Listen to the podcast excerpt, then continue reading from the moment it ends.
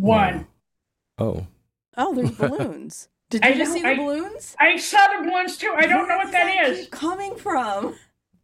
I don't know. Yeah, every time you do the countdown, you get the balloons. I don't know. Let's do it again. Ready? Okay. 3, 2, 1.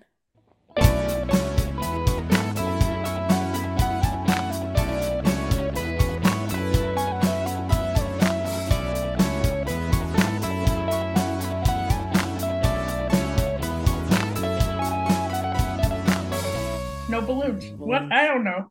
Okay, let's do it again. Okay. This is for real this time. We're going live after this. After this. Ready?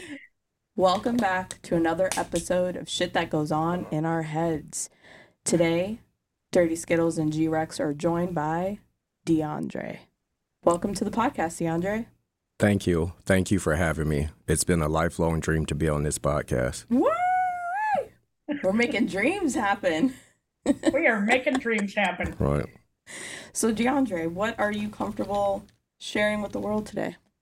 Pretty much everything. That's why I wanted to ask what the content thing was. Yeah. So that I could be on the same page. So okay. I like fun.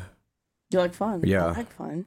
I semi like raunchy. No, I'm just That's what married people say. Yeah, I mean, raunchy. A little raunchy, a little spicy. Yeah. So, yeah, I'm going to follow suit and then I'll give details where needed. But I'm excited to hear the questions, to hear what you guys talk about and what topics we walk into. Yeah. All right. Sounds good. You ready to have some fun, G-Rex? I am ready to have some fun. I'm super excited about this, too. Yeah. For the listeners, G-Rex is on a heavy dose of Mucinex. So she's feeling real loopy. Let's see what kind of trouble we can get her into. Oh, yeah. I'm just going to tell you, don't take half a gummy and chug NyQuil at the same time. Oh. Because then you don't sleep at night. Oh, it worked against you. It attacked you. So, DeAndre, I'm pretty interested. I mean, I know you on a personal level, and I think you have a really good story to share with the world, specifically about your come up. You have a couple of businesses under your belt now, but you weren't always this put together, right? That is correct. Very much. I would say in the last 4 to 5 years, I really kind of started to grasp an idea of how to run a business. And then in like the last 2 or 3 years, I've been able to start to implement those things. So I feel good going forward. Now, the course of my life, when I look back, was pretty much be told to do something smart. Don't do the smart thing, get in trouble, start over. Yeah. Like that was it. I think there was a point in my life, if there was a bad choice to be made, I did it. Like it could be good choice, yeah. Good choice, bad choice. Always? Oh, until recently, yeah. I was very, very, very slow to maturing. And as a matter of fact, I tell people in my first marriage, the only reason I got married because I was 29 and I was almost 30. And my brain just said, dude, when are you going to grow up? Like, you can't just keep running out in the streets and that kind of stuff. And my family, who is, I was adopted. I forgot to let you in on that. But they, G-Rex. It's fine. We'll edit it out. G-Rex. Start your sentence over again. G-Rex. All right. It's committed to memory now. But they were not happy with going to have a kid out of wedlock. That just did not go there. So I let them talk me into it. And when I started to put together how I got in the situation that my ex-wife was throwing at me, I wish I would have known myself better and had more confidence to say, I don't know her well enough. I would not like to get married. But I had this thing about owing them, and they done so much for me. And so the guilt got to me, but we did pregnant, married, moved in together, and engaged all in a period of 6 months. Wow. Which, so if you guys know, baby. Before the baby. Wow. Yeah. We had the, you know. Fast pass. I'm telling you. So if I had it together, I think that would have been a hard transition. The fact that I didn't, and one of the it is sad. The first night I went out after I was married, I bumped into a girl that I used to date. And within 5 seconds, I had taken my ring off my finger because I never wanted to be married. And I was never good at cutting off advances from females, like ever. It really caused me a lot of problems. It was fun, but most of my adult problems came from women and money. So anybody who's listening, anybody who's younger, get ahead of your responsible things. You do not want to play catch up. Oh, I mean, I think there's adults now that can use that as a lesson. Yeah. Dang. Okay, so you had the fast pass, got married, moved in together, became a new parent, went through those struggles. What led you to the next chapter? Because you mentioned ex-wife. So how did you come to terms with, okay, this is it and I need to get out? The day she grabbed my balls and squeezed them and my son was like standing in the room. Now, that's just like when they show you a show and that's the end. I'm going to go back and tell you how we got there, to be fair to her. Gotcha. I left her, like I was out of the house 4 or 5 times before I left for good. I would just be out and gone for a month because I did not like being there. Because I had a background that had violence in it, I have been in the juvie system and that kind of stuff. I was very, very nervous about getting into a domestic thing with her. She's Caucasian, and the neighborhood we live in is mostly that. And I called my dad, who's a lawyer, and he was just like, even if she's in the wrong, that won't look good for you. He said, I used to be a prosecutor. You're probably going. So I was grateful for them on that. But if anybody's ever watched the Chappelle Show, when he said Rick James had an aura and he was just glowing, I had stayed out all night. I came home at like 7 in the morning. I got my son. I went to play flag football. I went to play basketball. I came home about 5. I started giving my son a bath, and she came in. Where are you going? I can't put up with this. I can't do this anymore. And my glow started. And I stood up. I said, you know what? You shouldn't have to do this anymore. I'm leaving. And I'm telling you, for about 20 minutes, I was just zoned out. My brain went, call somebody for backup and get far away from here. I don't believe I would have been able to not get physical with her. I don't think so. I have pretty bad impulse control sometimes. So, and the not good decisions, good job, Derek, on that one. I just kind of got away, and I went to the bank and took out $1,000 so that I could, that really pissed her off. She liked money. And just so I could restart and got one of those efficiency places. That was it. I never looked back. Nice. So it was, to answer the question, it was a build up to it. And this day just felt like it. Yeah. So DeAndre, I have a question. Was that, so you were like 29, 30 when that happened, right? Yeah. At this point, I was about 33. About 33. Were you like scared, or were you just trying to like reevaluate your life at that like one moment? I mean, because it takes a lot to walk away from that kind of situation. Yeah. It was probably my past. We had got into it before, so I kind of felt it escalating. And unfortunately, I had an incident like that in my 20s. And right before it happened, my brain was like, get out of here. It just so happened that at that time, I was chugging a bottle of vodka. The girl I was with was the worst person for me. It was just completely toxic.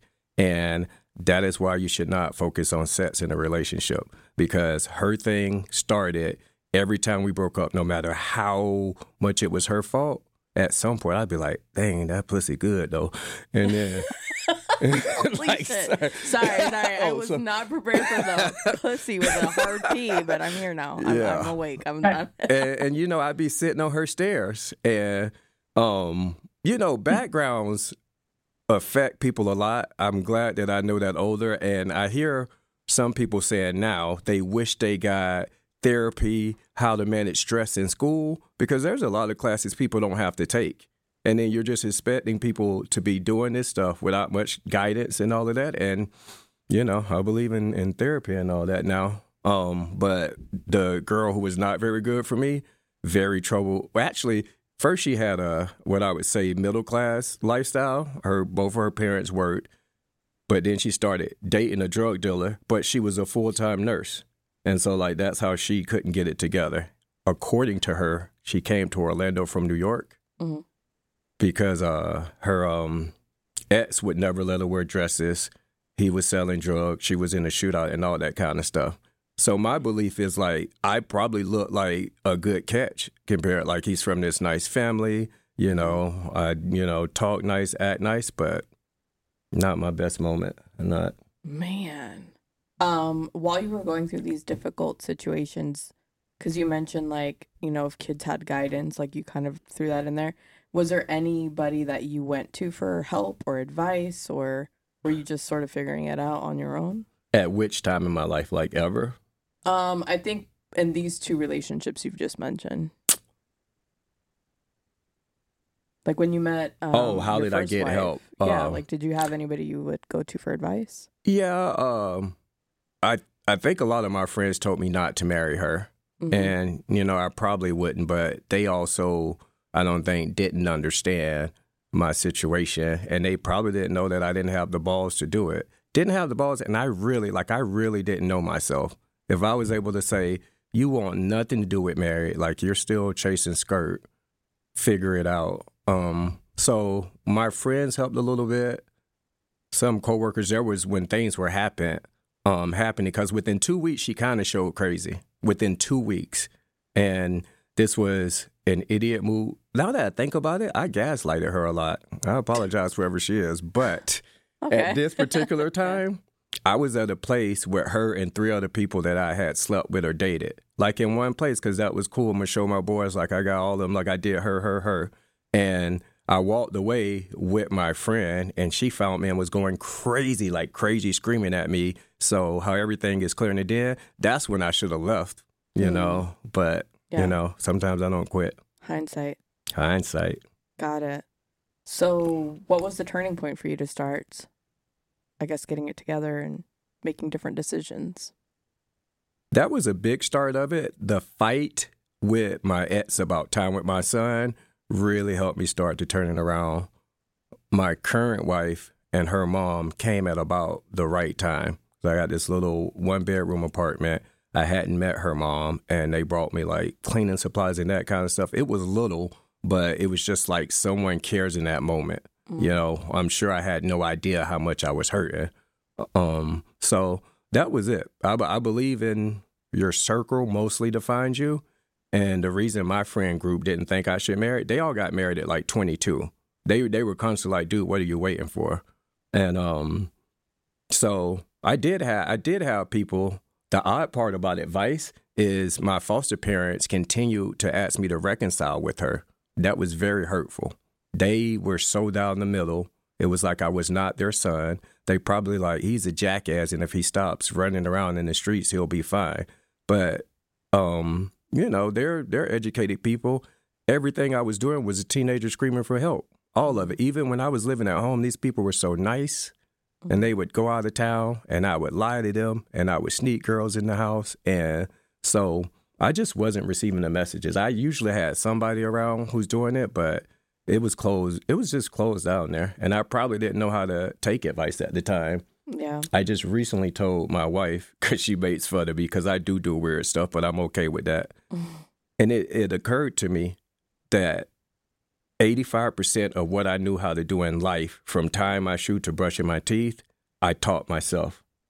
Because with my first family, at like 11, I ran away from home.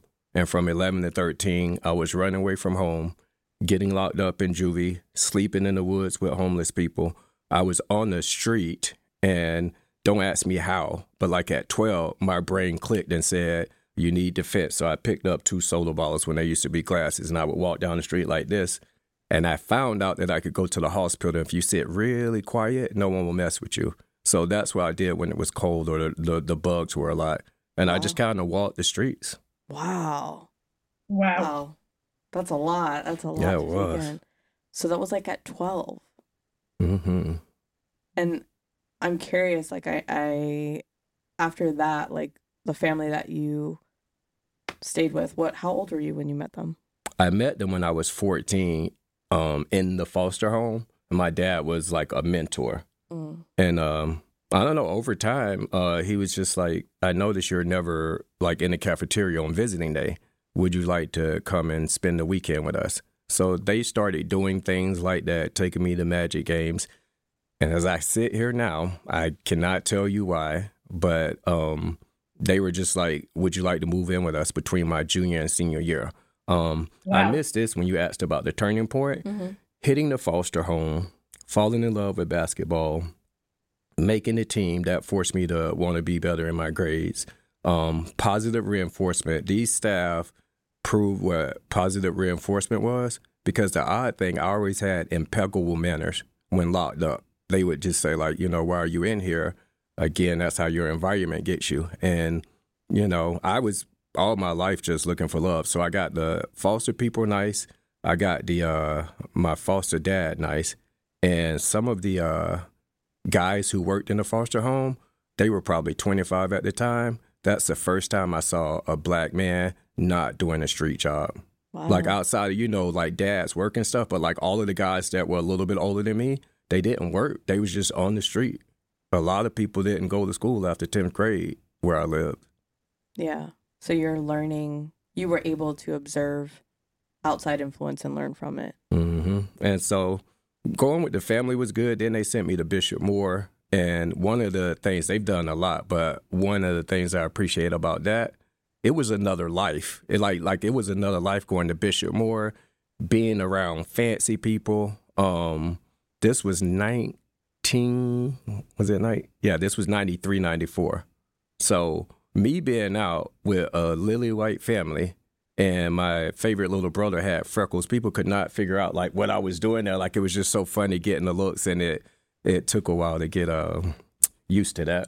Yeah. But they just helped out by showing things that I now pass on to my son. I'm very grateful for.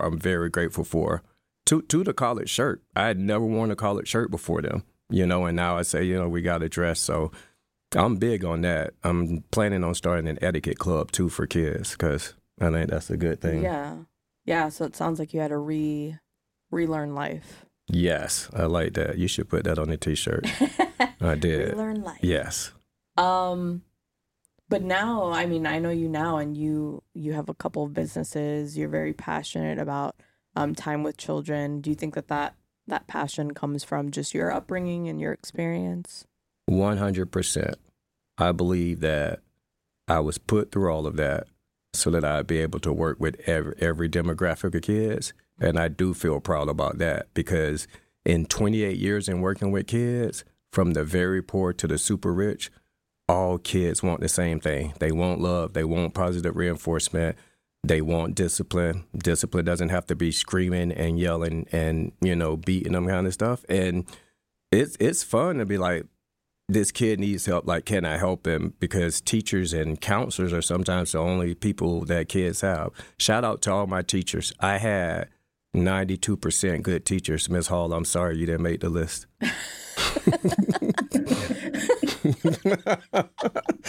I mean, kudos to you for remembering your teachers' names. I don't think I can remember any of my teachers. Oh, no, it's not true. I do. I had a teacher for history. His name was Mr. Cerisi. And the only reason I remember him was because he always had dad jokes before, like, I knew dad jokes were dad jokes.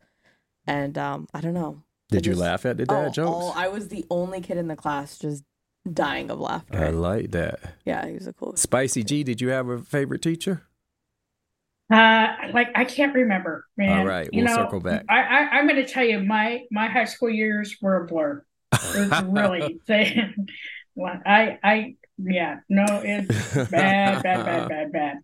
Did you get in trouble in high school, or were you like a straight A student? I got in trouble in high school. I was not a straight A student. The thing with me in high school is I was older than my classmates, so I could buy beer when nobody else could buy beer. I probably taught more than half my class how to drive. My mom's How old did you have to be in Colorado? Beer? In Colorado, the drinking age was 18. Mm. So by the time my senior year rolled around, I was the most popular student in the class. You're pushing that alcohol. I'm just kidding. You know what? Shushy. Shush. So to get back to your story, I think what you do is great, because I have a 5-year-old little nugget, and I don't think I have the patience you do with children. Thank you. And it's not always like that. So they can challenge you. But I think what you're doing is awesome because you're providing support and a safe space for kids. Thank you. So that's why I do it. Yeah. I really do. So I feel like it's my way to pay back. And even though I had a lot of rough things, like, I'm still here. And so I believe, like, I'm here for kids. And, like, my superpower is to be able to go to a group of kids and, like, in 5 minutes, I can have them all together doing something. There's a sense, like, they respond to me. And that's the thing I've been most consistently successful with since I've been older. So that keeps me going. Yeah. Part of my question, or I guess where my thought goes, is... it sounds to me like you're providing that space because you didn't have it yourself, and you realize how important it is for kids to be so free and being themselves. Have you ever thought of, or maybe you do, you mentor kids? I have done it before. I would like to have a mentor program off of my business. Yeah. And I just plan to ask the gentlemen in my neighborhood, like, would they spend 30 minutes? Because when I volunteered at my son's school, that's what it was. And that's pretty doable. You just spend 30 minutes with them and, like, hang out with them. Mm-hmm. And I want to do an old school versus new school basketball game. I like for the youth of today to be valued by the adults, because we carry on this thing that, oh, you don't know how to do such and such, and all old people do it. I'm biased because I work with kids, but I see kids busting their hump. I see super smart kids who are trying to get bright scholars in, like, 7th grade. So these kids are going to be fun. And going back to me being hurt, right? Like, when you're a kid and someone's been like, oh, you little shit, and those things, like, you hear it, you feel it, you take it in. And so you're going to have to take me back. I forgot where I started. You're answering what was it talking about? Like, I was curious if providing that safe space was your intention because you didn't have it yourself, mm-hmm. and mentoring kids because it sounded like you would have done well had you had a mentor as part of your life. But I think your journey is your journey, and it's what's brought you to being successful now and having businesses. So do you want to tell the listeners, because I don't know if we mentioned it earlier, what your passion and your drive is with your business? Like, what is the service you provide? Of my current business? Mm-hmm. It's like a school bus, but I just have a van, and I drive in the morning, pick up kids, take them to school. I do 3 schools in the morning, and then I have my day off. I cook, clean, run errands. That's my admin time for the business. And then I go back out at 1:30, and I do the same thing. And it's great to me because it was built up. It was built up, like, from starting very cheap and, like, moving my way up price-wise. I found that the parents really appreciated that. When people joined my leagues, they really were like, we love the price. And then on top of that, I make up my own games. Like, I have a ridiculous amount of games and stuff. When I was younger, reading was everything. That's one of the ways I got through. But my imagination is off the charts. And even today, I can't turn my brain off. If I see something, boom, idea, you can put a business there. Yeah. So you provide, like, pick up, drop off, and then, like, after school kind of. Yeah, that after school, we don't do what some parents like. But I wish I had saved some of them. Some of the text messages from the parents is what you're talking about. They appreciate. There's people who said, I had no idea what I was going to do. There's a lady who was on the waiting list for 3 years, like, so grateful. And I can tell you that I'm not a good financial businessman, but as far as caring about the customers, that's a home run. That shuttle business is so good. I haven't advertised in, like, 4 years, and I don't even ever have to call anybody. They just reach out and contact. Yeah. That's awesome. You know, I think that it's great that you're there for those parents, because there's a lot of parents that are stuck, right? Yeah. That, you know, after the pandemic, they were forced to go back to the office and, you know, didn't have a way to take their kids to school or pick them up. Man, what a great service. And, like, just listening to you, I can imagine being on that bus with you and, like, how much fun it would be. Like, I would be excited for you to come and pick me up and have you, you know, drive me home or take me to school. DeAndre, you're a good guy. You have a good heart. I'm chugging that way. I will expand and bring Fun on the Run adults down to Georgia. I like to do it, and I'll take you guys out for drinking, and no one has to worry about, I'll get one of those long black Yukons like the Secret Service. Like that's a good night on the town for the ladies. I know, safe drive. We could do that for the. We could do that for the Friendsgiving. We're not going anywhere. We're here, bud. We're locking down and having a good time. Yeah. Have you guys done Friendsgiving before? No, we're going to do a live version of the podcast. Oh, and we're calling it Friendsgiving. There might be costumes and games and alcohol. Beverages. Yeah. I like it. Mixing it up on the podcast. Yeah.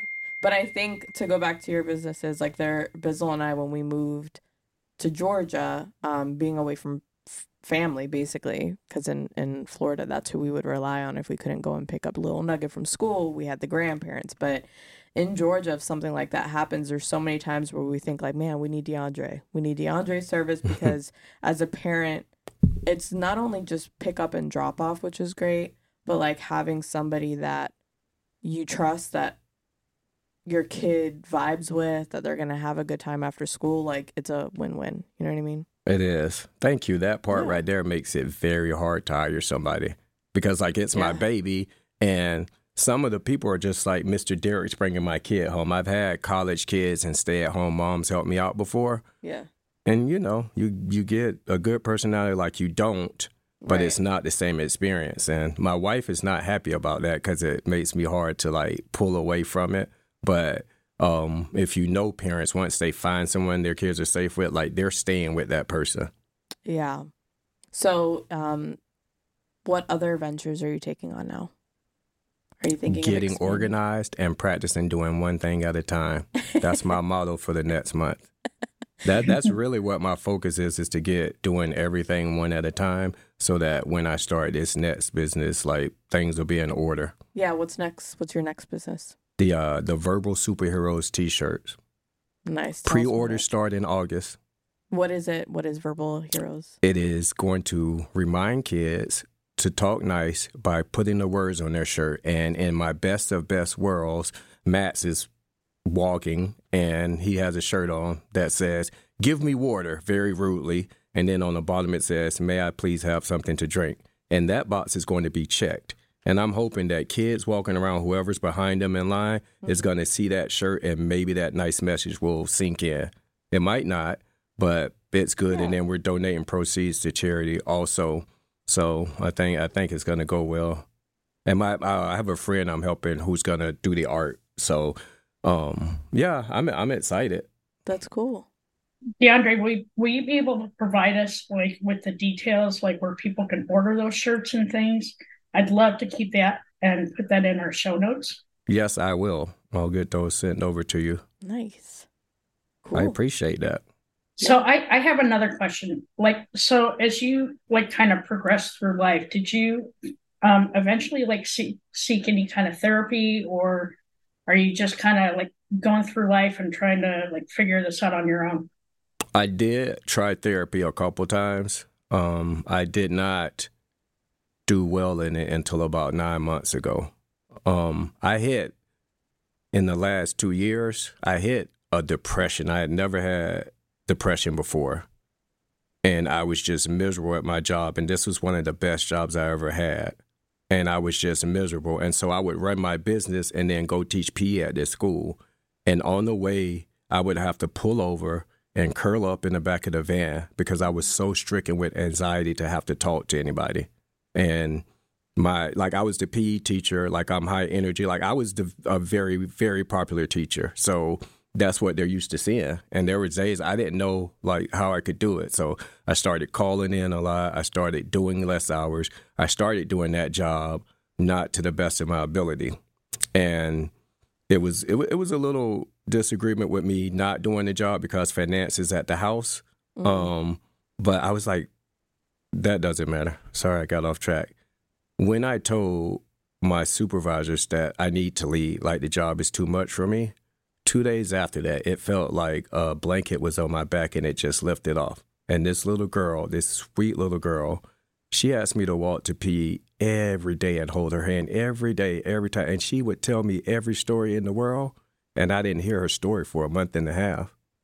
Wow. I was just so foggy. I was just there existing. Wow. So when I came out of that, I was like, you got to get serious about therapy. And I challenged myself to do at least 7 and then go from there.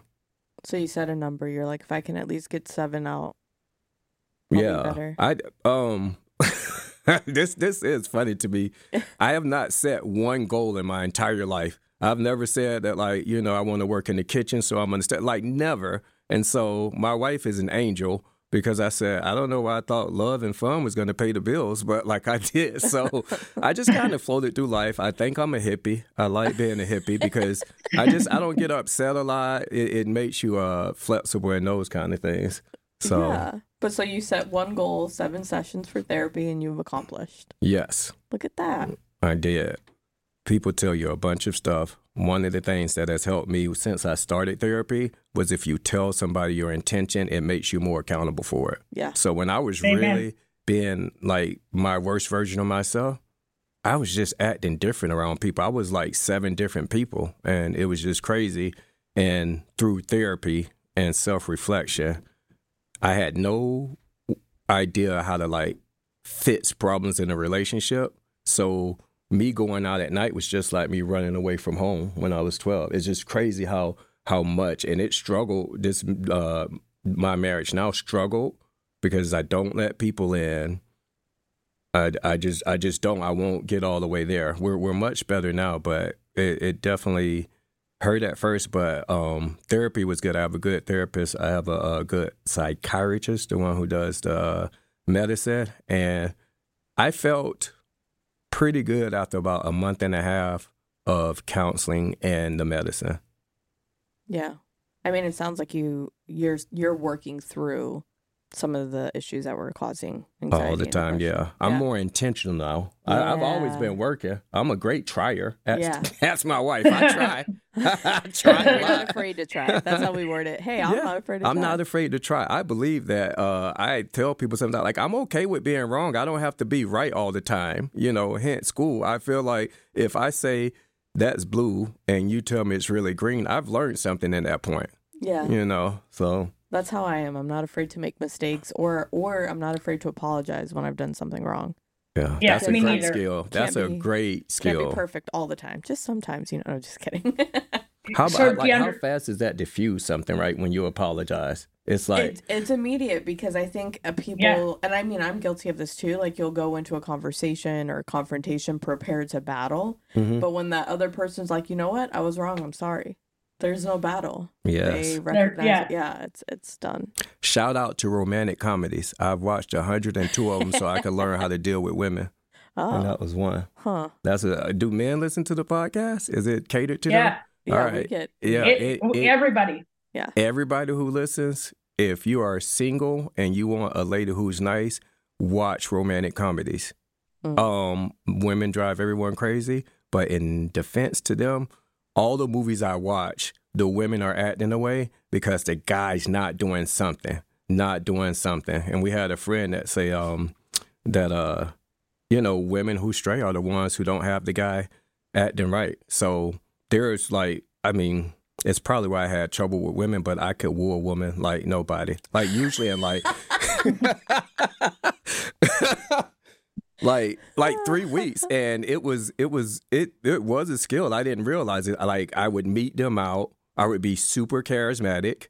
I was attractive.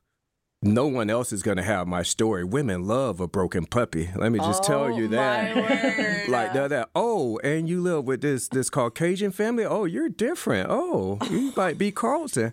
And you know, they just do it because in Orlando there are certain places where there's guys like me, where I would have been, I believe, who just never get out of their way.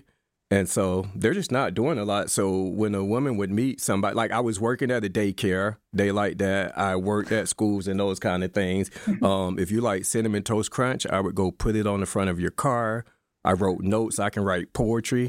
And so somebody figured that I wasn't going to be doing construction. They know it was going to be Lula. Say, let me give this dude the skill to talk because he ain't going to do nothing else.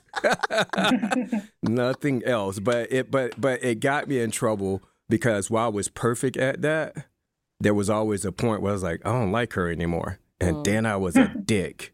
Like a dick. Like we could have just spent my... So you could turn it off or turn it on and turn it off. Yes. Got it. And from today's things...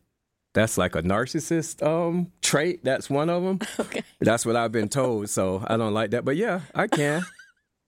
I can. I just turn it off. And, like, after imagine a guy being so sweet, and then the next day he's like, don't fucking call me no more. He's Louise. Yeah. Nice. A girl crying on the phone. I put it on speaker so my boy can hit it. Don't break up with me. Don't break up with me. Like, what a jerk. And we're laughing and that kind of stuff. Damn. But, you know, brutal. We grow. So I should give a message to the women, too. The only thing a guy understands about changing is if you ghost him. Like, you really have to completely not talk to him anymore if you're really done with him. I've been probably told 42 times I'm done with you. It takes one call or a text. They get right back into it and they'll let you again. So... I love myself. I wasn't deserving of those women. I had a lot of good women, a lot. I just didn't know how to cherish them then. I didn't know how to value friendships. So I say to women, it's great to support in that stuff, but if you want a hard life, you'll get with somebody who puts you through the ringer. If you want a great life, look at Bob in the county. He might wear glasses, but he gonna bring the check home every day. He ain't gonna run the streets, and you're gonna be a happy wife. Pick Bob. Bob. I know. I'm sorry, Bob. Listen, I just watched the Barbie movie, and I saw a shirt that said, in a world full of Kens, be an Allen. And if anybody's watched the Barbie movie, they know what I'm talking about. Yeah. Go for the Allens or the Bobs. The Allens. That's right. They're always, romantic comedies again. Every romantic comedy, the best friend is the guy for you. And guys, don't do that. Don't be friends with a girl who's chasing another guy if you like her. Like, be straight up. That's, break my heart. Did you use pickup lines? Not really. That was probably my joy. When I liked somebody, I was very aggressive. I was like a hyena. And I would just walk up and say, hey, how you doing? My name is Derek. Nice to meet you.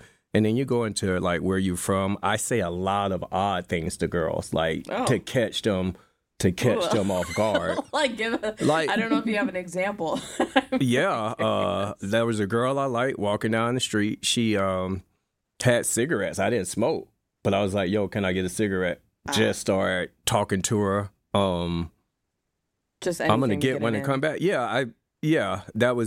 I don't know how to do it. It was studying and having it natural. But I did realize that most guys say the same thing. So if you say anything to a woman, I used to buy them a drink and tell them, I'm not going to talk to you and stay around you all night. I'll see you later. They would always come find me.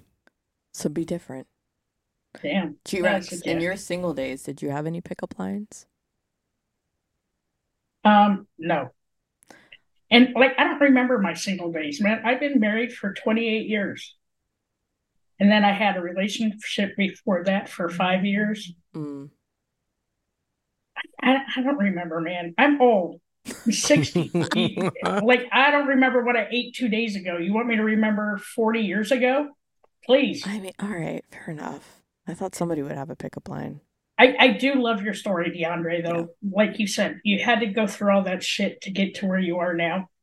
You know, I'm in the same boat. I had to go through all my shit last year to get where I am now. I mean, I'm like the happiest I've ever been. Oh. And,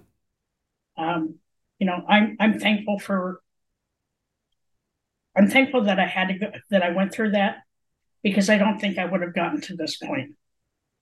Yeah. I mean, to some degree, we should be celebrating, right? Like our growth. Yeah. And nobody, well, at least nobody I know, comes out into the world with just like a perfect life.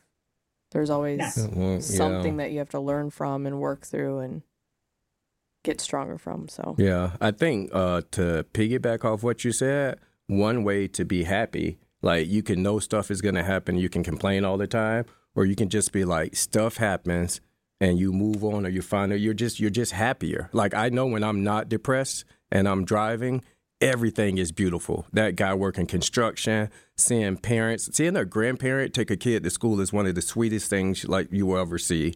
The tree looks greener to me. And so that's when I know I'm vibing. And then, you know, on some days I don't even see what I'm driving by. Yeah. So that helps me to just, I really do try to see the good in everything. Yeah. So do you have any techniques you use when you're having a stressful day to see the pretty in everything? From therapy, the breathing. Mm. I watch comedies and try to get back into laughing. I listen to music. I think those are the three main coping mechanisms. Yeah, I like it. What about you, G-Rex? So when I'm practicing like self-love and self-care is if I feel like I'm getting myself a little anxious, I'll get up and walk outside.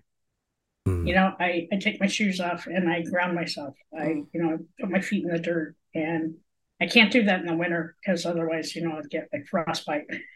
But like I'll go and pick up one of my cats, right? I'm 100% extrovert, and so I need people or things to interact with.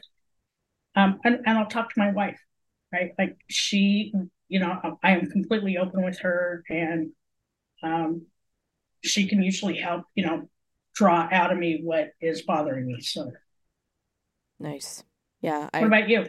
Kind of the same as DeAndre. It's either listening to music is probably my go-to because it immediately will improve my mood.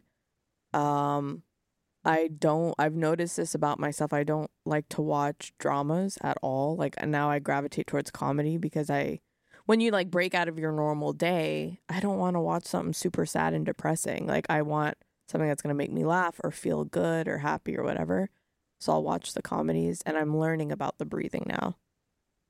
Yeah. Like, I can't remember how, like, I had something at work really stressful going on, and I was, like, ready to just crawl under a blanket and pretend like the world didn't exist. And I was talking to somebody, and they were like, just breathe, man. Just breathe. Relax. Like, it's going to be fine. Just take a deep breath. And for whatever reason, that was what I needed to hear in the minute. And I was like, just got to breathe. Got to breathe through it. So yeah. I'm learning about practicing that a little bit more. Yeah, because anxiety doesn't send you a text message and say, I'm coming. They just show up like an unwanted in-law, on the porch. And you want nothing more than to just get away from it. And you're like, I didn't invite you. Do you have go-tos on music that you know is going to pump you up? Yes, I do. And I already know Bizzle's going to edit this and be like, Jesus, if I ever hear this name one more time. It's Harry Styles. Okay. Yeah. Shawn Mendes. Depends on the mood. Sometimes it's a little Imagine Dragons.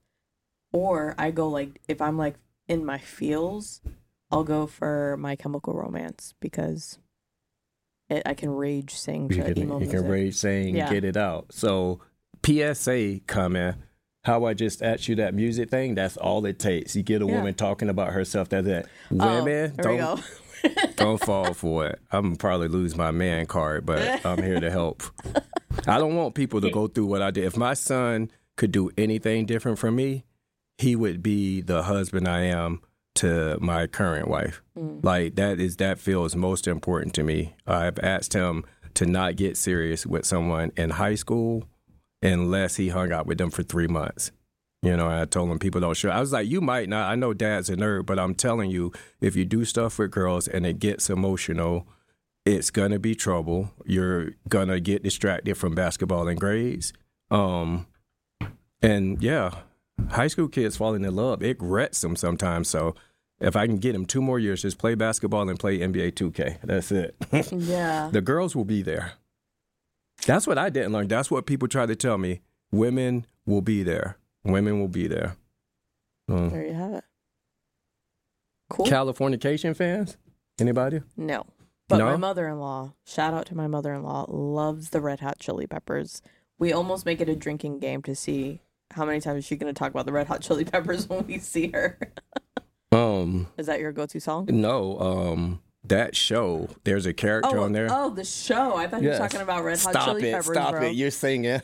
Yeah, I was like, Californication. That's awesome. No, I've never seen There's a line in there when you hear something, you're like, that's me. Mm-hmm. And this guy says, I've never met a woman that I didn't fall in love with for 2 minutes. And I was like, that's fucking me. Interesting. And that's what happens to people like me who don't have boundaries. like new shiny things. Like, there's so many pretty women, so you just can't talk to every pretty woman. You just got to be like, you know, hey, you look good. Have a nice day. Women like that. Just stop them. Hey, your hair looks nice. That was weird, but they're interested. Oh, get them interested. I feel like that's the end note on this podcast. Get them interested. Get them interested. Get them interested. Just keep them interested.